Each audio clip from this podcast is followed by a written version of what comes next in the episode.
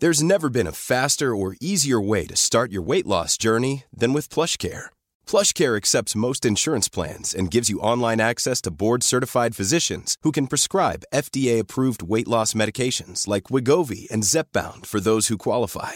Take charge of your health and speak with a board-certified physician about a weight loss plan that's right for you. Get started today at plushcare.com slash weight loss. That's plushcare.com slash weight loss. plushcare.com slash weight loss.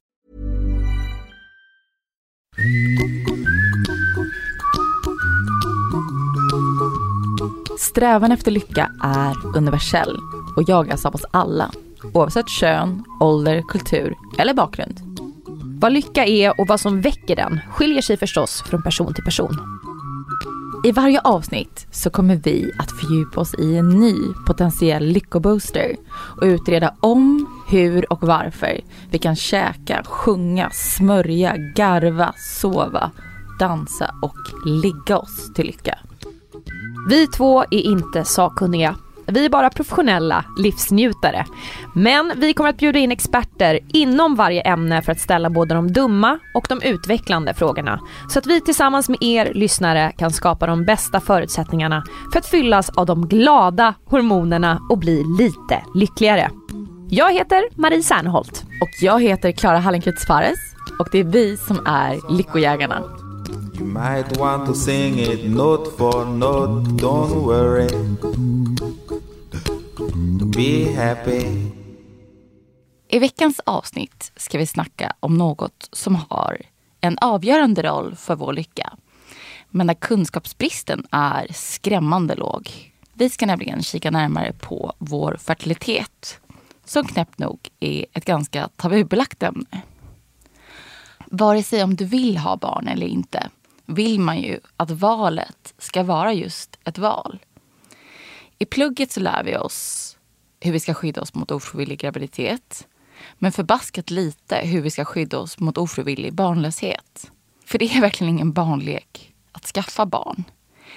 En av sex heterosexuella par har fertilitetsproblematik. Det är alltså par som försökt bli gravida i över ett år utan att lyckas. Den starkt djupt rotade drivkraften och barnlängtan i kombination med motsättningar är ofantligt härande och hjärtekrossande. Ofta får vi inte heller kunskap om vår fertilitet och förutsättningar innan det är ett problem och chanserna för att kunna förebygga minskat. Det är en ganska grym ironi. Mm. Men det här är ett ämne som man tyvärr pratar och kan alldeles för lite om som sagt. Jag har så många gånger funderat över min egen fertilitet och har definitivt upplevt en inre stress när jag känt att åren liksom bara tickar på. Jag har alltid känt att jag en dag väldigt gärna skulle vilja bli mamma. Men jag har alltid haft meningen, om det är möjligt, tätt följt efter. Eh, jag har aldrig någonsin tagit för givet att min önskan skulle gå i uppfyllelse. Innan jag landade i den relationen jag är i nu så har den där drömmen känts ofantligt långt bort många gånger. Men den där satans stressen alltså. Ja, man har ju läst sig till att man är som mest fertil mellan 18 och 25 och att möjligheten att bli gravid minskar kraftigt vid 35 års ålder. När jag var 34 var jag singel och började känna mig så stressad över den där jäkla statistiken. Eh, jag som så många andra hade dessutom inte ens någon aning om om jag faktiskt kunde bli gravid. Tänk om det fanns en möjlighet att kolla upp statusen på ens fertilitet innan man bestämt sig för att försöka bli med barn. Det känns ju spontant som att det skulle kunna stilla ens oro en smula i alla fall och att man dessutom får en möjlighet att vara proaktiv. Glädjande nog finns det nu. Och det är det här häftiga som vi ska snacka om idag tillsammans med veckans gäster. Yes.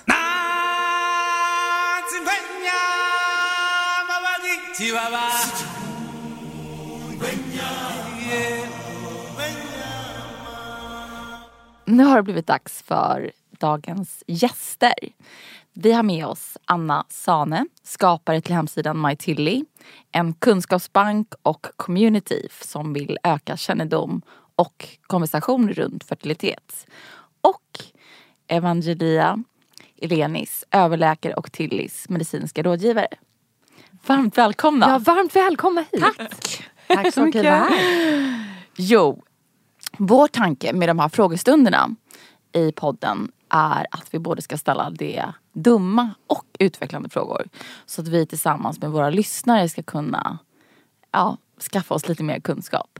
Och av de här 20 ämnena någonting som vi har bockat av så är detta det ämne där jag har absolut minst koll. Eh, jag gjorde en quiz på hemsidan och jag hade sju av tio fel. och det känns ju en smula skrämmande.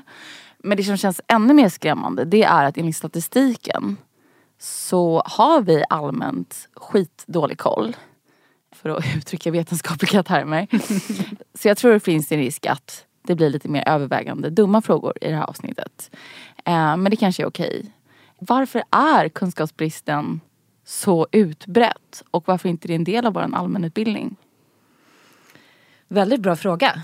Och en stor fråga tror jag. Som, Pang på. eh, ja men exakt. Jag vet inte om du har eh, någon, eh, jag vet inte om det finns någon bra anledning förutom att eh, det är ju uppenbarligen väldigt mycket utbildning kring eh, hur vi inte ska bli gravida. Ja, absolut. Ehm, som det, de flesta känner väl efter sexualutbildningen att man eh, liksom kan bli på smällen bara man tittar på någon och Mm. när som helst. Men de andra delarna och man får ju också lära sig en hel del om hur kroppen funkar i övrigt i biologin och sådär. Men eh, hoppar ju rätt mycket över de här organen. Ehm, Vilket är helt sjukt. det är ju helt sjukt och det finns ju egentligen ingen bra anledning. Alltså förutom att det uppenbarligen bara har blivit så. Som väl säkert är en kombination av så här, tradition och stigma och eh, att man Ja. kanske anses vara lite privat. Så här, jag tänker att fertilitet har ju så här med sex att göra. Det kan kännas lite... Alltså att det blir Jo lite fast så när här, man har då ändå sexualundervisning Ja, så exakt. tabubelägger man någonting ifall Ja. man inte liksom benämner det. Nej. Och det skapar ju också en väldigt liksom så här oflytig konversationer runt det. Alltså Ja. det blir pinsamt, det blir eh, läskigt och det blir liksom så här, man vet inte ens vilka liksom så här termer man ska använda när man Nej. pratar om det. Och det föder ju tabu. Alltså om man aldrig pratar om det så blir Ja. det blir bara svårare och svårare om man aldrig börjar. Exakt. Ehm, men och jag vet inte liksom vad du säger Vanja. Om det finns ju heller ingen kanske så natur, alltså i vårdkedjan så finns det ingen så naturlig touchpoint i ens liv när man går. Alltså det ska väl vara på så här ungdomsmottagningar men det händer ofta inte riktigt. Nej, precis. Det är det som ni pratar om, utbildning. Att man bara- bara lägger så mycket märke med hur man ska inte bli gravid. Och, och det är korrekt självklart när man tänker på ungdomar och 15-åringar och så vidare. Men man måste också informera om att det kan vara också ibland svårt att bli gravid Ja. om man försöker senare i livet och att få den här kunskapen. Och sen också är det fel för att det finns eh, eh, fel kunskap på nätet till exempel. Så man skappar eh, felaktiga precis, uppfattningar. Eh, ja, ehm, kändisar som blir gravida betydligt senare. Så man skappar som sagt felaktiga uppfattningar där.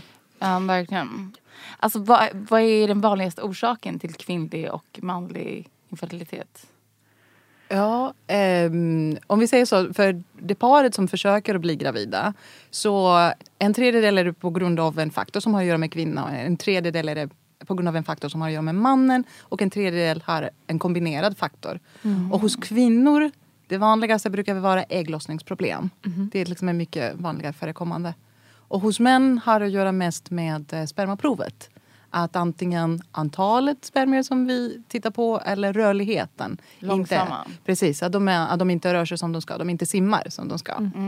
Precis, så det, och det kan väl vara olika anledningar till det. Men, Men med ägglossningen, är det liksom att man eh, inte släpper kanske ägg alls? Eller vad, vad finns det för olika ägglossningsproblem man, man kan ha? Eh, Det finns som sagt lite olika. Ja. Först kan det vara att man kanske inte har några ägg. Att Nej. de har minskat betydligt eller tagit slut.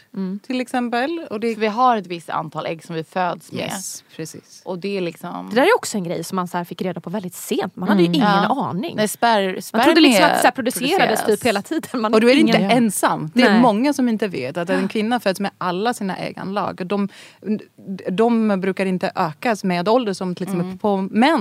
Som de fortsätter att producera även senare. Eh, men kanske kvaliteten sjunker med ålder hos män. Men kvinnor, vi är födda med ett visst antal som sagt. Och sen också kvaliteten sjunker lite långsamt i början och lite snabbt efteråt. Vad, det- vad, det här- vad gör ett ägg befruktningsbart? Är det storleken? Är det liksom kvaliteten? Oj. kombination? Allting. Lite, äh, lite allt. Det är en komplex fråga det här. Ja. Precis. Men det, det är som sagt eh, en kombination av saker. Eh, självklart livsstil spelar stor roll. Och det är också saker som man kan titta eller kika efter och sen kanske ändra i sin livsstil som eh, rökning och så. Ja men det är väl för att ett ägg är ju en, alltså både en, ett ägg och en spermie är ju en cell. Eh, precis som liksom, Största celler som som sitter i huden. Ja och så vidare. Jag tycker den här som har, alltså den här liknelsen kring att vi, vi pratar ju om att äggen blir sämre med åldern och att det går liksom inte att stoppa. Och det är ju egentligen exakt samma process som gör att vår hud blir rynkig. Alltså Ja. oxidativ stress som gör att cellerna försämras. Så då är det så himla logiskt att tänka på att eftersom ett ägg och en spermie är en cell så är det klart att liksom, åldern påverkar. Precis som då, sen så finns det vissa saker som, eh, ja men liksom rökning ökar eh, oxidativ stress och då bidrar det. Sen finns det också en massa saker, alltså då som antioxidanter motverkar ju oxidativ stress. Sen är det liksom svårt att fastställa exakt om man äter så här så får man bättre äggkvalitet eller inte. Ja, för vad men kan man göra för att fortfarande- boosta sin fertilitet?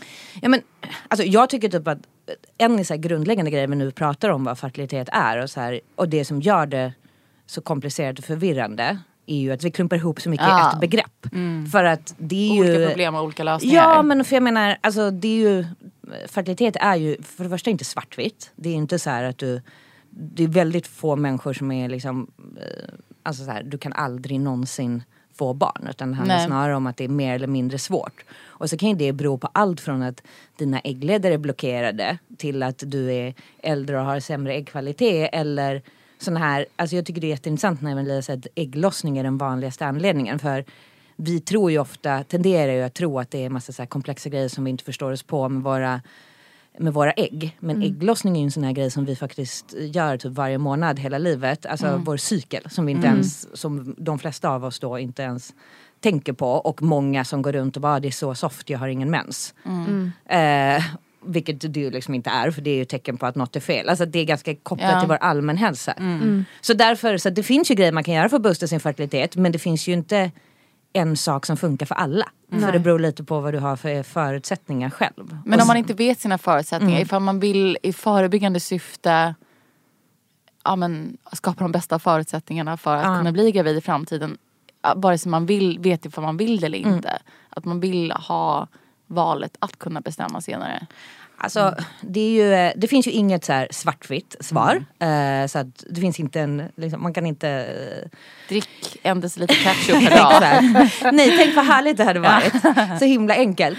Men det finns ju däremot till exempel bara en sån grundläggande grej som att ha koll på sin cykel och förstå den. Och lägga märke till om den inte funkar. Och att liksom förstå att, alltså ha kunskapen att förstå att det betyder att något är ett problem. Sen kan ju det ha många anledningar som vi var inne på. Men och sen så går det ju också, kanske inte att få svar på 100% om det kommer gå eller inte, men det går ju att utesluta vissa riskfaktorer. Och det är ju lite det som eh, Dille jobbar med också. Alltså Exakt. ett hormontest som man kan ta. Eh, Ja men precis, jag tänkte min nästa fråga är, kan Ja. inte du berätta mer om vad, vad är Tilly? För de som exakt. inte vet. Och varför har ni skapat Tilly? Ja, nej men ehm, alltså jag... Um, Tillis kom ju egentligen eh, till utifrån då min och min eh, co-founder Jenny Ans liksom egna frustration. Eh, nu eh, är jag gravid, det är sig det är femte gången här på tre år. Så jag har ju själv nu blivit en, alltså egentligen en hobbyexpert som jag brukar kalla det. En ofrivillig expert. Ja. För att jag själv har eh, fått kämpa och blev väldigt frustrerad över hur mycket det var som man inte visste. Alltså just där och eh, och det, ehm, så det föddes ju ur, ur det. Liksom. Att säga, gud, och så här, varför pratar vi inte mer om det här? Och det är en kombination av olika saker. Både kunskap men också all den här skammen och liksom, eh, alltså, de, de mentala delarna som vi inte heller pratar så mycket om. Så att det började ju egentligen med att vi startade liksom ett Instagram-community mer för att dela historier kring eh, det här och få folk att prata mer om problemet eftersom tystnad föder skam så att säga. Eh, och sen så finns det massor av grejer vi vill göra och vi har ju bara precis börjat. Så att det som Tilly gör nu, som du sa tidigare Klara, dels så försöker vi sprida kunskap genom liksom, artiklar och med hjälp av Evangelia och andra experter eh, inom området och kanske försöka prata om det lite på ett nytt inspirerande sätt. Alltså, det kan låta så här, men det, det, mycket information har ju tenderat att vara väldigt så här, klinisk och Ja. liksom en, eh, en Termer graf som man måste och liksom, ja och mycket så här väldigt hårt så här. Eh, Det är liksom, man får se den här, Kundvänlig, ja, läsvänlig på något sätt. sätt. Ja, men man ser den här grafen liksom bara, efter 35 är det kört. Ja, och skrämmande, panik. alltså, det får ju Nej. folk att stoppa huvudet i sanden på Ja, en gång. och då vill man liksom inte. Nej. Och vi försöker ju prata om att fertilitet handlar ju faktiskt inte bara om att skaffa barn heller. Mm. Utan det handlar ju också om vårt Alltså eftersom det är så pass kopplat till vår hormonhälsa så Ja. handlar det också om vårt välmående. Både före och efter man skaffar barn. Och därför så är det viktigt att man kanske ja, men pratar om det på ett nytt sätt som inte bara har att göra med att man vill skaffa barn imorgon. För att eh, många sådana här hormonella problem kan ju kanske gå att förebygga. Men eh, då vill man ju gärna ha reda på det innan liksom, man står där skitstressad och vill ha barn imorgon och så kommer ju hela den oförklarliga paniken. Eller liksom Men det känns också som att det blivit också en grej typ att vi ska nöja oss med att ha problem runt mens. Att vissa av mina vänner de blir liksom helt lamslagna under den tiden runt ägglossningen. Och eh, nästan behövs sjukskrivas. Jag hade en polare i förrgår som åkte in med ambulans för att hon hade problem och så här. Så att det känns som att det, det är på något sätt en också så kvinnlig egenskap. Att man bara, ja det är inte lätt med mens men Men det har väl varit lite liksom- traditionellt så att så här, men det hör till att vara kvinna. Ja. Att eh, vissa saker händer.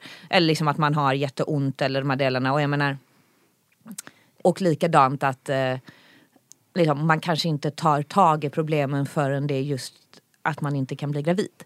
När det ju som du säger egentligen påverkar eh, saker innan. Och det börjar väl förändras. Så jag tror att vi försöker mycket ge liksom kvinnor ett verktyg att kunna ställa bättre frågor och bättre krav. För det är inte alltid så himla lätt om man går eh, och söker hjälp för någonting och någon säger att så här, ja, men det får du räkna med. Eh, om man hamnar fel så att säga, för det är absolut inte alla läkare och gynekologer som gör det. Men om man hamnar fel hos någon liksom, har fel kunskap så ska man kanske känna att man har kunskapen och då okej men jag har faktiskt rätt att fråga om något annat. Och det som vi, det här hormontestet som vi säljer då, det är ju liksom vår första tjänst. Sen vill ju vi ut, hålla på att bygga en app som ska ge mer liksom, andra typer av stöd också. Men med det här testet är ju egentligen inte för att eh, byta ut läkare och sätta någon diagnos, absolut inte. Utan ge något verktyg att kunna få en Överblick. indikation. Ja, så man, man svarar på ett antal frågor om sin cykel och eventuella besvär och så testar man ett antal hormoner. Eh, och då kan man Genom blodprov? Ja men Ja. precis. Så då kan du egentligen få en indikation på om du tillhör en viss riskgrupp och bör utreda något vidare. Och så får du frågor på vilk, eller liksom guidning kring vilka frågor du i så fall ska ställa. För det, i stort sett alla saker kräver ju att man går till en läkare, ofta gör ett ultraljud och så vidare. Men eh, för många så behöver man ju det här insteget, att ens förstå var man ska börja i den här djungeln givet att liksom, kunskapen är så låg. Och ehm, ja, men kanske liksom, vi försöker också ge inte bara provsvaren utan sätta dem i ett sammanhang och förklara lite att så, här, det, här, det här äggreserv är det här, äggkvalitet är det här? Och liksom, det här är anledningen till att. Ja, men eh, sen så ska det ju liksom, det är viktigt att säga att så här, ehm, även om allt ser jättebra ut på vårt test så kan, kan det uppstå andra problem. Speciellt så förändras ju saker över tiden. Eh, så det finns liksom inga svartvita svar. Men, ja, men vi, vi pratade om det exemplet här innan. Så här, en kvinna som jag hade kontakt med häromdagen som då har försökt bli gravid i drygt ett år. Och det är ju liksom en enorm stress som man bara...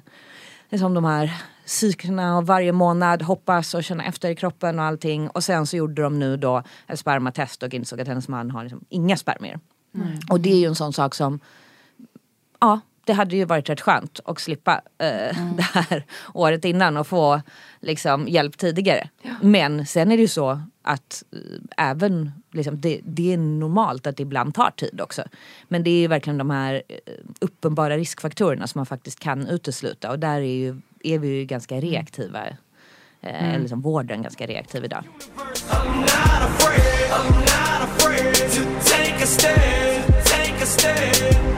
not take my hand. There's never been a faster or easier way to start your weight loss journey than with PlushCare. PlushCare accepts most insurance plans and gives you online access to board-certified physicians who can prescribe FDA-approved weight loss medications like Wigovi and Zepbound for those who qualify. Take charge of your health and speak with a board-certified physician about a weight loss plan that's right for you.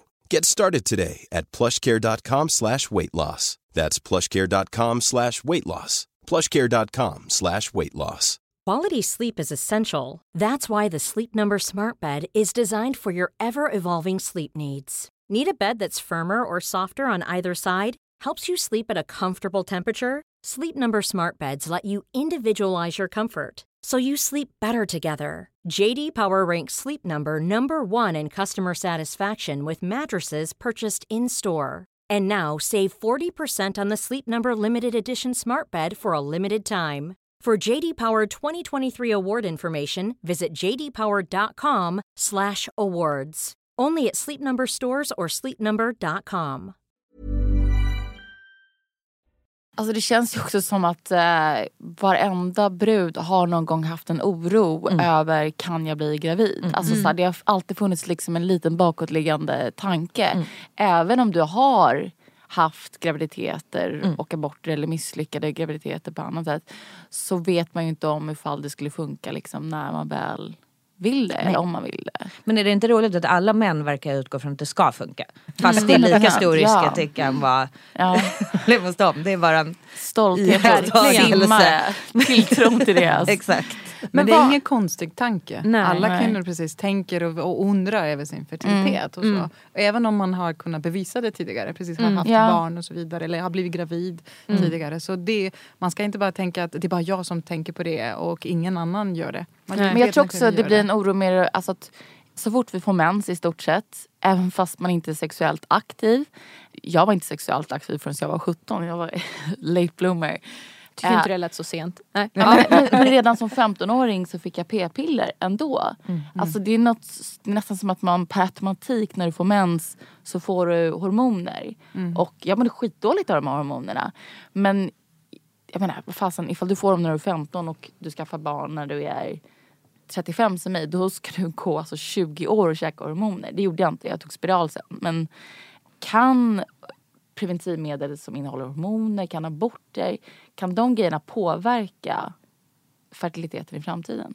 Preventivmedel? Frågar du? Ja, alltså både hormonpreventivmedel eh, men också aborter. Ja, eh, ska vi se. Angående preventivmedel kan jag säga att det finns massor med studier eh, som har inte kunnat visa att det påverkar fertiliteten på lång sikt. Och eh, det finns studier som har exempel till och med tittat på hur lång tid tar det så fort du slutar med preventivmedel. Och eh, majoriteten av, av preventivmedel eh, har kunnat visa att efter tre till fyra månader från då du slutar så återfår du samma mens, alltså mönster du hade eh, när du inte stött på p-piller. Alltså om du hade regelbunden mens så kommer det tillbaka till regelbunden. Om du inte hade regelbundet så finns det en ganska stor sannolikhet att mensen är fortfarande oregelbunden efter du slutar.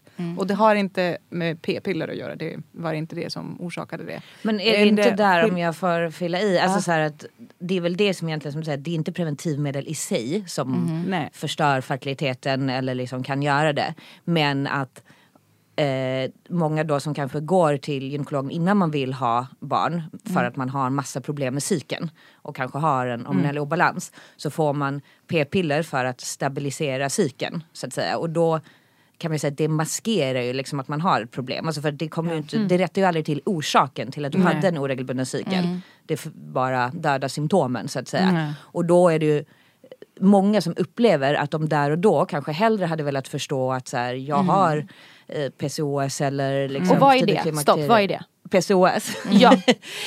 eh, ja det är ju en eh, liksom, hormonell eh, obalans. Du kan få ta den här Vanjelia så, inte jag höftar. Jo, precis. Men PCOS står för polycystisk ovarial syndrom. Ja. Och då är det Ja liksom men nu en- vet jag vad ni pratar om. Nej, skojar. ja. Nej, men då är det liksom en 10-15 procent av kvinnor. Det är alltså den Vanligaste. är rubbningen. Ja, det är Mm. jättehemskt. Eh, Det beror på liksom, vilken population du tittar på men det kan väl vara runt 10-15 procent av kvinnor som har PCOS. Och de vanligaste, om vi säger så, symptom är att kvinnor inte har någon regelbunden mens eller ingen, eller väldigt sällan, väldigt glesa. Eller har en väldigt lång, lång cykel, mer än 35 dagar. Och oftast har de också symptom som tyder på att de har höga androgener som testosteron, manliga eh, Och vad, kan, vad, vad kan det vara för symptom då? Som Ja, de har sig? ökad hårtillväxt till Ja. Mm. exempel på ställen som det inte borde vara. Till exempel manliga ställen, hackan eller till exempel mustasch eller Okej. bröstkorgen. Mm. Att man har akne kan det också vara. Eller ibland håravfall, tunt hår eller som sagt också håravfall precis som på samma sätt som män har. Mhm. Och det tredje eh, kriterium för att säga att liksom man skulle ha eh, PCOS så är det att man ser på ultraljud att man har många äggblåsor vid, eh, på sina äggstockar. Alltså många cystor. ägg. Precis, man Ja. kallade dem tidigare för cystor men egentligen Ja. är de inte det. För då tänker man direkt cystor, det här är något dåligt. Men i verkligheten är det att de har många ägg som inte växer för att kunna få en ägglossning. Alltså mogna och lossna. Så har man två av de här tre symptomen, antingen mens eller det med ultraljud eller det med, med eh, ökade könshormoner eller manliga könshormoner så eh, innebär det att man har PCOS. Och ehm, då, det finns hjälp att få. Ehm, nästan hälften av kvinnor som har PCOS brukar ha eh, eller vara överviktiga eller, eller ha BMI över 30 feta. Så man vet att det har att göra med livsstil. Eh, så, Det, är, det är inte genetiskt liksom. men man tror också på att det, Ja. det finns som sagt genetiken bakom för vi ser att det är till exempel kluster i familjer. Ja. Så någonting är där. Eh, så den brukar väl vara den vanliga orsaken också på att mensen inte är regelbunden. Finns det några andra så här varningsflagg eh, som man kanske inte tänker på? Ja, men, som, som man ska tänka sig att det här är inte normalt kanske i ens eh, cykel. Liksom. Alltså generellt så är det ju att den ska vara... ehm, alltså, eh, om, man, om man har en månad här och där, att den liksom varierar lite så är inte det så farligt. Men om det är ihållande kortare än 21 dagar, längre än 35 eller varierar mer än 7 dagar från cykel till cykel. Då är det per definition en oregelbunden cykel. Om det liksom upprepar sig cykel efter cykel. Så att man ska inte ha liksom, 52 dagars cykler. Eller framförallt så här ska man ju ha mens. Alltså om man inte har det överhuvudtaget så är det också ett varningstecken såklart. Jag tycker man ska tänka så här. En Menscykel är ett verktyg. Eh, och, och eh, det är som sagt kopplat till kvinnans hälsa. Så det är viktigt som sagt att kunna tracka sin cykel och bara veta när får jag mens, hur lång tid är det mellan mina menstruationer och sen om man också trackar när man har ägglossning och veta hur lång tid tar det från min ägglossning till nästa mens. Det kan liksom berätta ganska mycket om hur hormonerna som sagt ligger till. Så om någonting är fel Ja, eller Det inte. kan ju skapa en otrolig stress att hålla på och tracka den där äh, jäkla cykeln också. Alltså, Absolut, För särskilt när man, man- försöker att bli Ja. gravid. Ska, Då blir det. Är det viktigt att hålla koll på den även om du har fått barn och kanske inte planerar att eh, vilja ha fler barn? Ska man ändå hålla koll på den för det kan vara en indikator på att någonting annat kanske är fel? Ja. Jag tycker att det är viktigt precis att ha koll. Precis Ja. för att det kan tala på att andra hormonrubbningar, till Ja. exempel problem med sköldkörtel, Mm. kan också påverka hur din cykel är. Så ibland finns det kvinnor som vi, vi upptäcker problem med sköldkörteln precis för att cykel har börjat Mm. krångla och så. Men det är väl viktigt så här om man tänker på alla då duktiga flickor liksom överpresterat så här, det kanske inte handlar om på den nivån att Nej. då så här, ah, nu liksom det är två dagar sent eller den cykeln var det si eller Nej. liksom nu måste jag överanalysera varför min ägglossning kom två dagar senare den här cykeln. Utan liksom det handlar snarare om att kanske identifiera de här stora eh, liksom, förändringarna och sakerna som känns som, som blir helt fel. Liksom. För annars så är det ju lätt att man hamnar i som att det skulle vara som att man ska ha den här perfekta cykeln som liksom är exakt likadan varje månad. För så är det ju. Det är ju typ ingen som har den här eh, skolboks 28 dagars cykeln. Eh, så här, och det är, inte, det är inget konstigt heller. nej. Nej. Nej men alltså det är också så här med mens att den sticker ju när vi mår dåligt. Alltså så här, är du vrålstressad på jobbet eller plugget eller hemmet eller whatever. Så kan din mens försvinna. Går du ner i vikt massa. Alltså när jag var eh, superspinkig. Då var det en lång tid när jag inte hade mens. hur, ifall man har förlorat sin mens under en lång tid och det inte beror på liksom sån klar faktor som liksom vikt. Hur ska man göra för att få tillbaka sin mens? Först måste man eh, utreda varför Ja. exempel mensen försvann. För det beror på orsaken. Det kan väl, som vi sa, eh, det, är det viktigaste det som vi gör först och främst är bara kontrollera några hormoner i blodprov. Precis som vi gör på Tilly. För att kunna se. För att eh, som vi sa, sköldkörteln kan vara en anledning till att mensen kanske försvinner. En, både en underfunktion och en överfunktion. Eh, andra hormoner som produceras, till exempel prolaktin, amningshormon, om det till exempel en överproduktion av det eh, kan också leda till att mensen försvinner. Eh, sen vi sa stressen, vikten, överträning kan också vara en orsak. PCOS kan vara en annan orsak och så. Så att det, det beror lite på vad är det som orsakar. Beroende på vad är det som orsakar så, så kan man precis eh, behandla lite mer riktad och så. Och, det, och just de här, för jag har alltid också, man har ju alltid hört det här om att så här, ja, man, eller du vet om man stressar och man hör om att eh, liksom om man har ätstörningar eller är så här, elitidrottare att den kan försvinna. Och jag tycker, för det är verkligen en sån grej som, när man förstår, för det handlar ju egentligen om att om kroppen är så stressad så påverkar ju det liksom en, en körtel i hjärnan som ser till att, som gör att hormonerna påverkas så att man slutar ägglossa. Och liksom i grunden handlar det om den här funktionen att så här, vi ska inte eh, vi ska inte skaffa barn om, Nej. liksom, det är, eh, om men det är exakt. krig. Men tyvärr så, Ja. som jag förstår det, är det en väldigt ökande anledning till utebliven mens. Den här, alltså just, alltså att många kvinnor som kanske också tror att de är väldigt hälsosamma men där man har ett liksom, ganska lite konstant energiunderskott. Och sen är det ju så orättvist att det handlar ju inte om en specifik vikt eller liksom Nej. att eh, som, det ser så olika ut från person till person. Vissa kan leva på ett sätt och det påverkar inte dem och för andra så kan det inte göra det. Men jag tycker fortfarande det är intressant det där att förstå att för att istället då för att tänka så här, gud stressar jag för mycket? Eh, och så blir man ju stressad av att, Av att- liksom, man ska inte stressa för mycket för då kanske det inte funkar. Att liksom fundera på så här, som du var inne på, att använda cykeln som ett verktyg.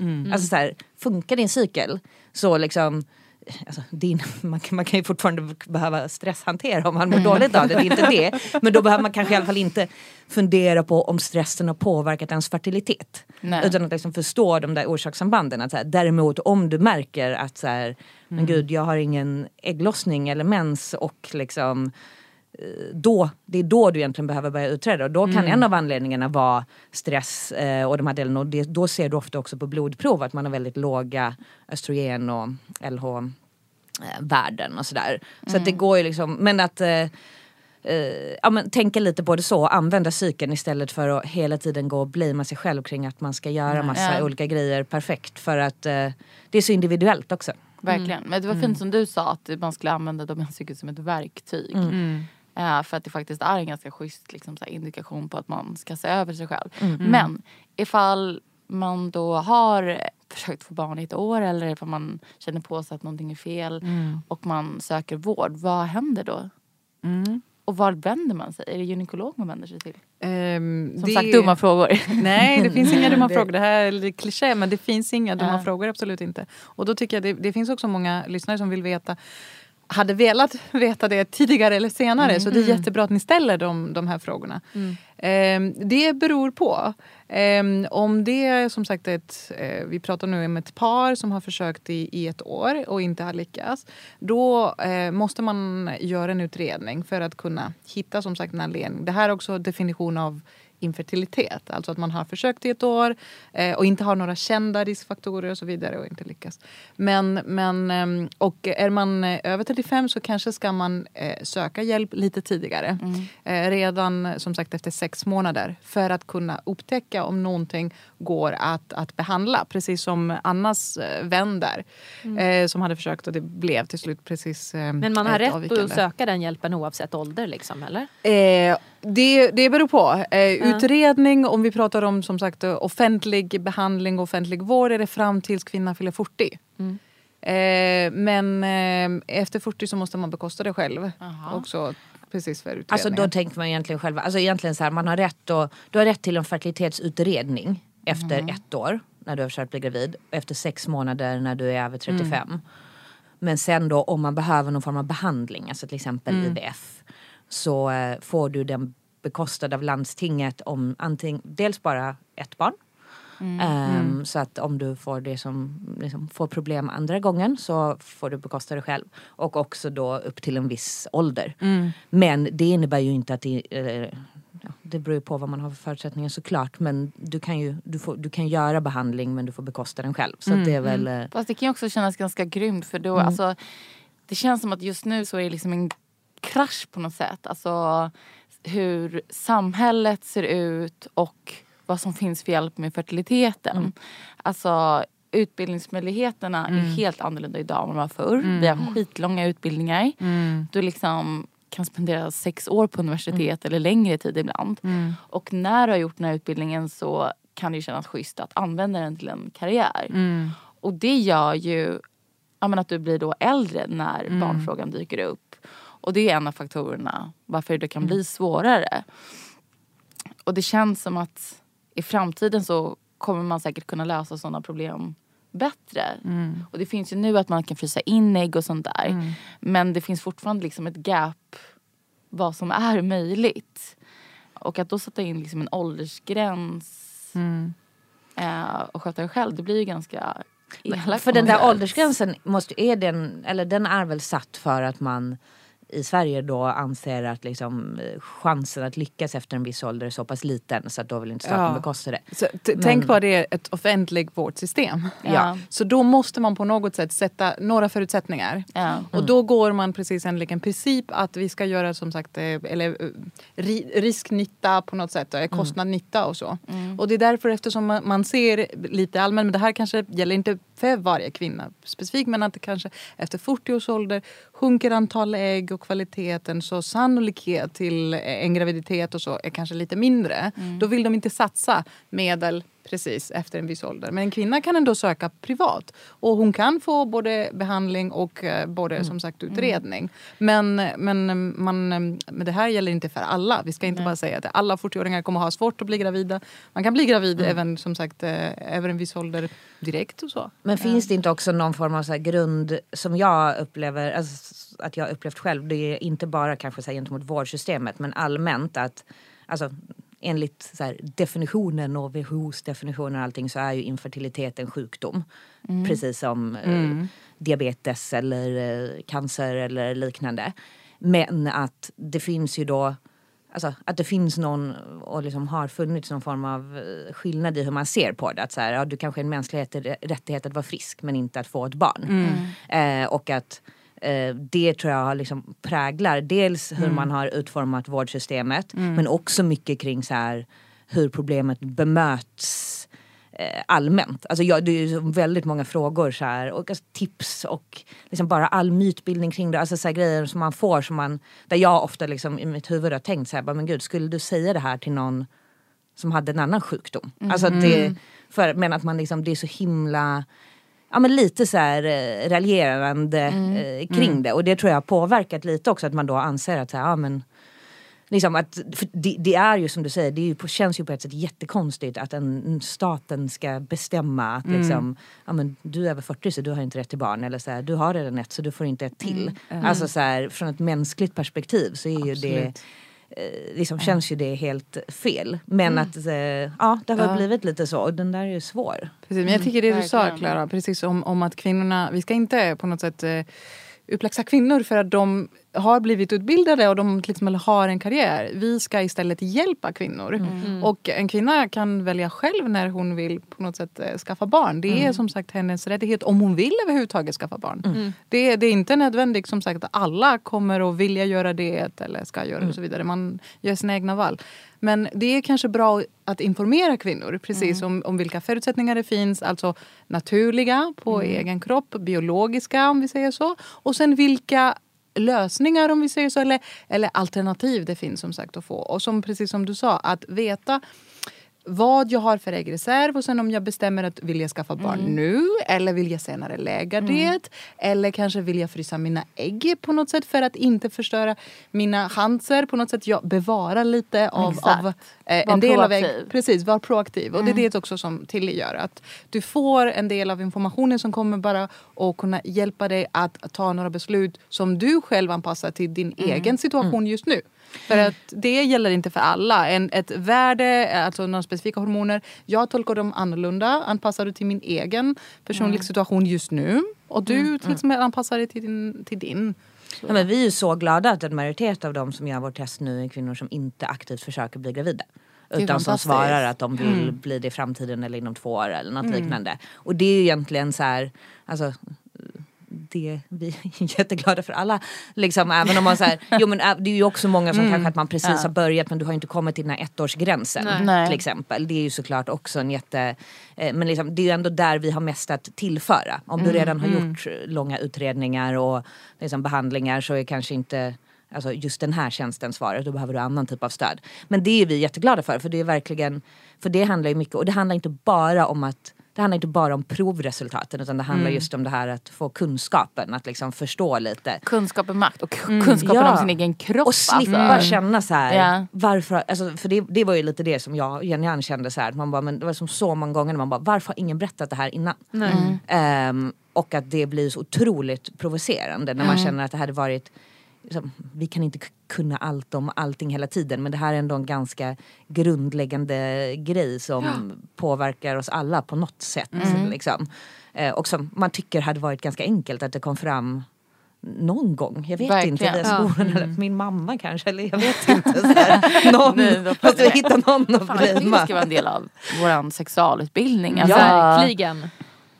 Alltså, Ifall du ska lära dig liksom hur du sätter på en kondom på Mm. en banan 15 gånger så kan du liksom ta lite av den tiden Ja. till att lära dig om det här. Men man vet ju knappt alltså, så här, vad liksom, de här äggstockar och livmoder, alltså, du har ju väldigt, man har ju så här allmänt dålig koll. Och Ja men liksom exakt, jag tänker vi har slängt oss med äggreserv till exempel. Ja. Jag tror att det finns jättemånga som inte vet vad det är. Ja. Kan du inte berätta?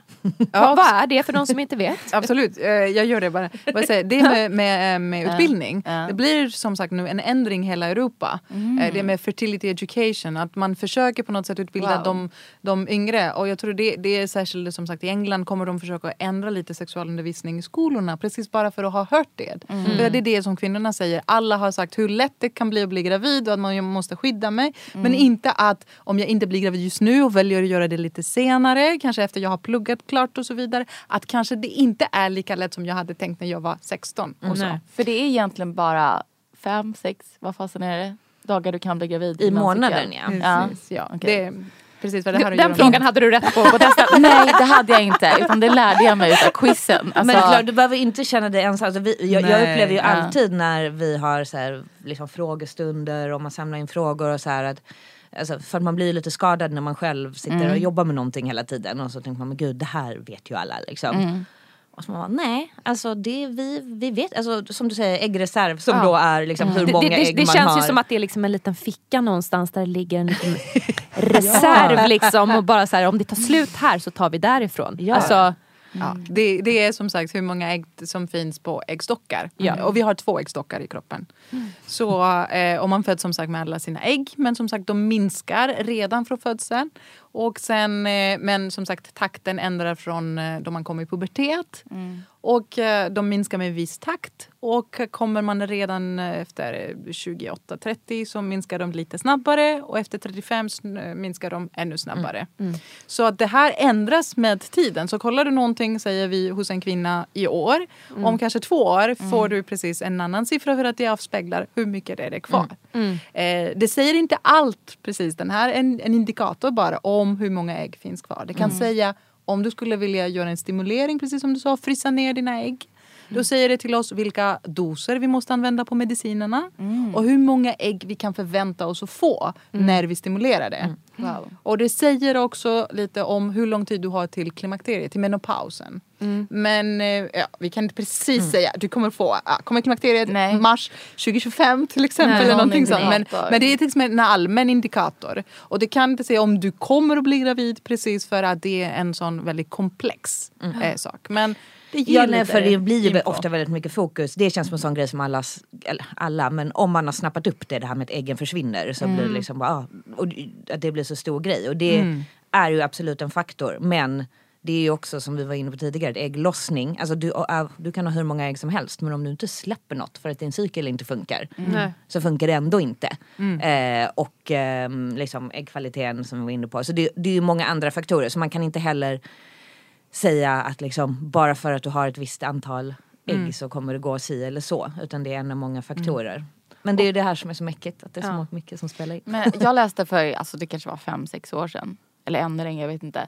Att Apple i USA erbjöd sina anställda att Precis. frysa in sina ägg. Och alltså den rubriken kommer jag ihåg att man blev liksom så här, kändes förfärande. Men det kändes också som så här de presenterade en lösning som fanns då. De ville ha åt den åldersgruppen som faktiskt är i sin mest fertila ålder. Eh, de ville inte att de skulle liksom känna mer stress än vad de behövde. De kanske inte bara vill anställa liksom män. Eh, så jag menar det är liksom på något sätt så är det ju en schysst lösning. För att USA är ju vråldyrt att frysa ner. Jag Ja. vet inte vad det är för Sverige men Nej men det är ju en stor kostnad och jag tror att mycket det där handlar om så hur man pratar om det. Alltså att gå från att och det är väl liksom allmänt kring fertilitet, att gå från det här att det liksom bara handlar, för jag tror att många kvinnor kan känna att ehm, att man kanske under många år av sitt liv inte vill identifiera sig med den här eh, liksom ja, jag vet inte, så här, desperata kvinnan som bara vill bli gravid. ja. För man känner att man har massa andra, liksom, det är inte det som ska så här, eh, definiera mig och mitt liv utan jag ska göra massa andra grejer. Och så liksom, blir det som att man bara känner sig inpressad i någon sån här eh, du ska skaffa barn-roll liksom, innan man är redo för det.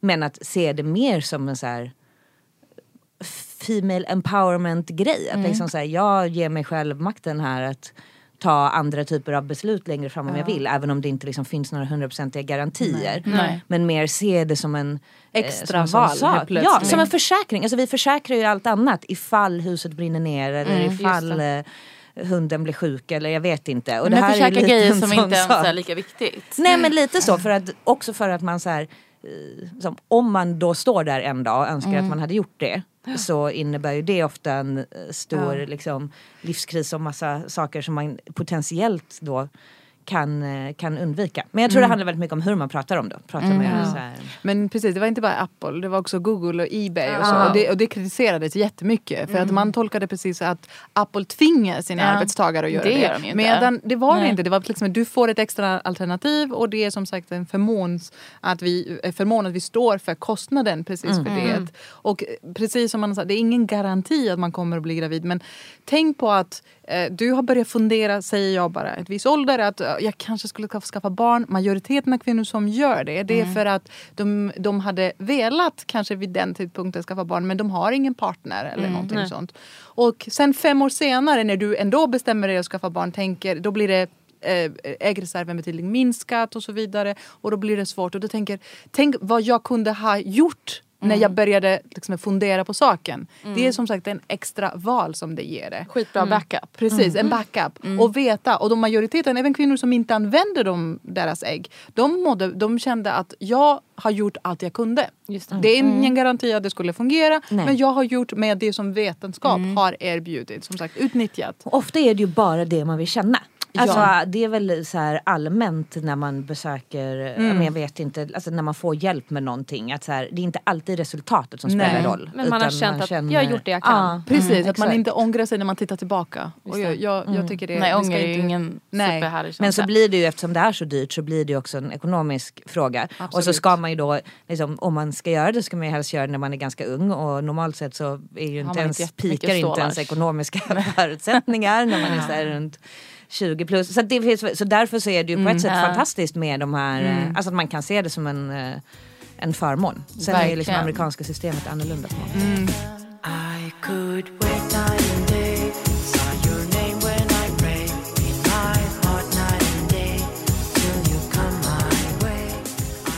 Även om området fertilitet borde belysas och diskuteras mera så är ju den personliga frågan runt ens egen fertilitet eh, väldigt skör. Och det är ju liksom högst individuellt hur man vill snacka om sin problematik eller inte.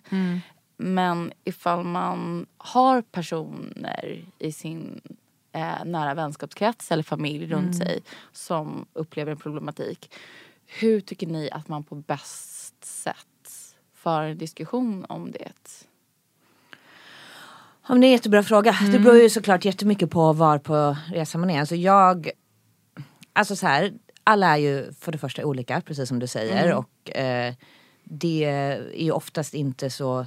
Alltså om, om någon väljer att inte eh, prata om det överhuvudtaget så kanske det inte liksom nödvändigtvis hjälper att tjata på den personen Nej. eller vara liksom, i den personens fält. Men som jag har upplevt det liksom, under min resa är det ju oftast, som i många typer av, för att ehm, utmaningar så är det ju, handlar det ju om, ofta om väldigt, det är ju en sak med de, alla de medicinska grejerna. Så här. Hur går behandlingen eller liksom, ska ni göra si eller så eller liksom, vad är det som inte funkar? Men det finns ju ovanpå det så finns ju ofta en så här, liksom, sorg eller liksom, Liksom, det kan ju ta sig uttryck på många sätt. Alltså, så här, att man är deppig eller att man är ledsen eller att man känner sig utanför eller eh, liksom, avundsjuk. Inte, liksom, många olika saker.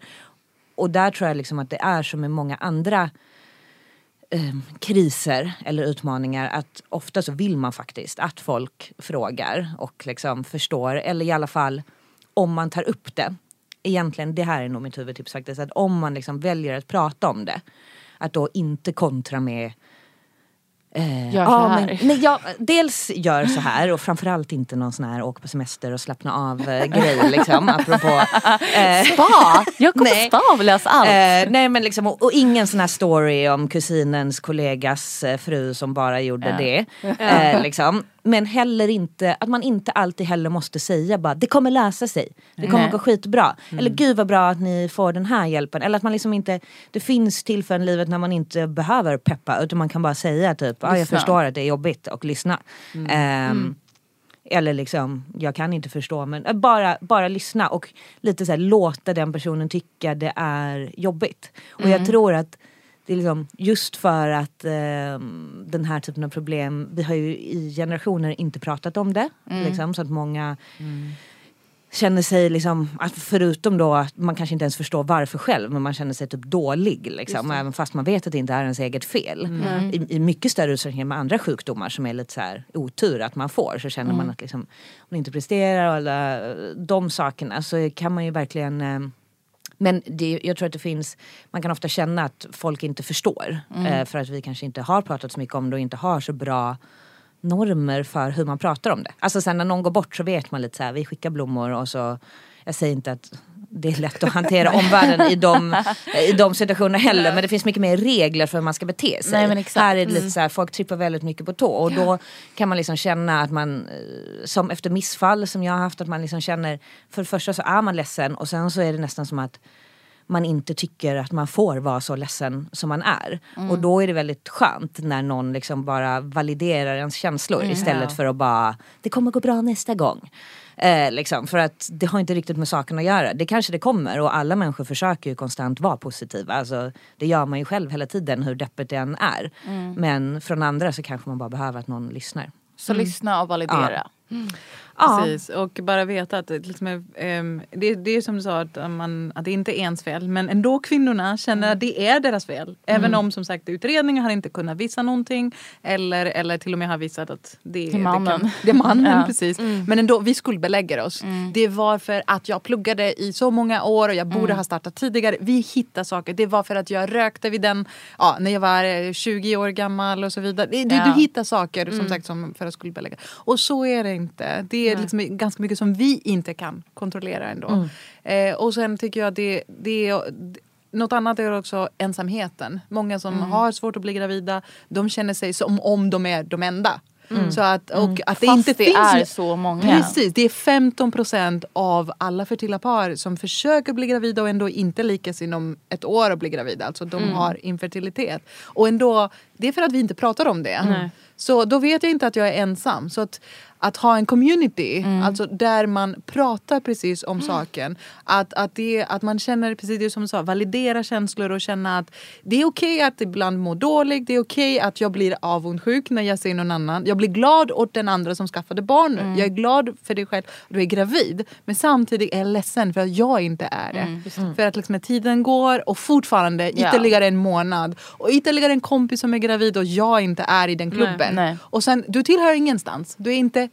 singel har det party life. Du är inte heller med barn så tillhöra de där kalaset. Så du ligger någonstans i mitten. Så det, det, det är ju bra att kunna precis bara prata. Både antingen med, eh, antingen med personer som går igenom samma. De flesta tycker att de får mycket mer hjälp av någon som går igenom samma process eller har gått igenom samma Ja. process. Eh, eller till och med, ja, eh, det, det är ju helt okej också att söka professionell hjälp. Eh, precis bara för att kunna vädra det som man, som man tänker. Att Det är inte konstigt att jag liksom mår så här. Nej. Och det hjälper ganska mycket än bara att gå vidare och så. Alltså forskningen visar ju att fertilitetspatienter har samma stressnivåer som cancerpatienter. Precis. Ehm, och, att liksom, och då kan man ju bli så här, "Men gud det är ju på liv och död. Ja. Det här är liksom... eh, Men det är ju, det, det finns ju massa de, känslor och alla de här reaktioner som man har är ju inte eh, alltid rationella. Nej. Som all annan ångest och grejer i livet. Det är ju inte så, det är liksom inte helt rationellt. Nej. Och det här, det är ju ett faktum bara att det triggar Mm. väldigt mycket eh, grejer. Och då är det ja, skönt att känna sig förstådd helt enkelt. Och sedd Verkligen. på något sätt. Och OK att liksom inte, alltså bara för att man känner sig liksom så här ledsen när man får Ja. höra att någon annan funkar för någon annan Ja. så betyder inte det att man är en missunnsam människa utan precis. att det faktiskt är en känsla och känslor är jävligt orationella. Precis. Ja. Och jag tycker att det är också viktigt att inte exkludera de där paren. Ja. Alltså eh, har du en barnkalas eller du tänker på att kanske hon kommer bli ledsen om jag kallar henne min möhippa eller vad det är, baby shower eller någonting. Att inte exkludera dem. Kalla dem ändå så får de själva bestämma om de vill komma eller verkligen. inte. Och inte bara ha dem utanför. Nej. För då blir man ännu mer ledsen. Ja. Ja, Ja, för det är, ju liksom, det är ju som, även om man eh, ibland inte orkar med att vara med på vissa grejer eller få vissa frågor. Så, och så säger folk, "Ja, men du behöver inte. Och man bara, nej men det är ju en sorg i sig. Att man inte kan vara, precis. liksom, att man då blir exkluderad eller framförallt kanske inte kan engagera sig på det sättet som man vill. Så det är ju så här. Och sen tror jag liksom också så här. eh, det finns kanske inte alltid, alltså det finns inte så mycket rätt och fel att säga. Alltså så här, om en person är ledsen så är man det och liksom lite den här, ja, man kan inte bli påmind om någonting som man ändå tänker på hela tiden utan det, det är okej att, det är okej att fråga och en person kan alltid svara jag vill inte prata om det. Mm. Men det är nästan värre om ingen någonsin frågar. Exakt, det blir som en elefant i rummet. Ja, Ja men alltså jag känner mig att jag skulle ha lite bättre på min Kan quiz du nästa göra om gång. quizen? Eller jag vi, vi faktiskt. borde faktiskt göra quizet efter det Ja, men här jag, sen. men jag gjorde faktiskt quizet. eh, Jag gjorde om det för att jag, jag fick sån otrolig prestationsångest. Jag har aldrig haft så dåligt resultat på någon quiz i mitt liv. Och jag lovar att jag har gjort quizar liksom om typ så här. Man blir en rörmokare, whatever. Alltså det skulle jag ha bättre liksom koll på än Men det här. det, men det är ju kanske liksom en rätt bra avspegling. Indikator. Ja men för att vi generellt sett, Mm. alltså kunskapsnivån är väldigt låg kring Exakt. fertilitet. Här sitter jag höggravid och har en toddler hemma och vet inte vad som hände. Ja. Nej. Stort tack Stort för att tack. ni kom hit och faktiskt Väldigt utbildade. Ja, tack oss. för att vi och, fick komma. Och Ja, stort tack, tack för att eh, du Anna har startat den här sidan Matilda. Det är ett otroligt fint eh, sätt att dela med dig av eh, din kunskap. Tusen tack. Tack. Extremt intressant och lärorikt. Måste jag säga. Verkligen. Alltså jag känner att eh, jag har i alla fall gått från att vara totalt clueless till att ha någorlunda koll. Mm. Något som jag kommer ta med mig eh, verkligen från det här är att man ska hålla koll på sin menscykel. För att det kan vara en indikator på hur man mår allmänt. Kanoners. Mm. Stort tack för oss och hoppas att vi ses nästa vecka. I alla fall hörs. Eller hur? Men tills dess får ni ha en Happy, happy hunt. hunt och en lyckosam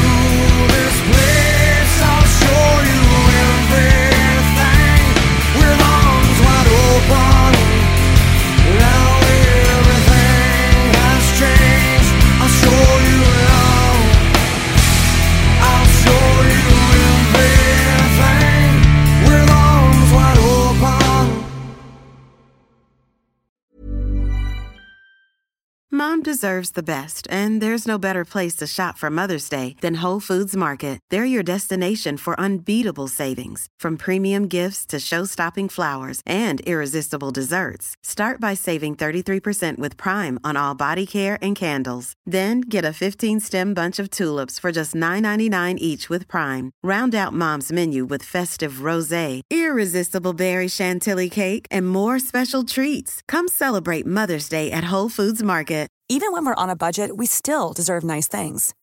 Quince is a place to scoop up stunning high-end goods for 50 to 80% less than similar brands.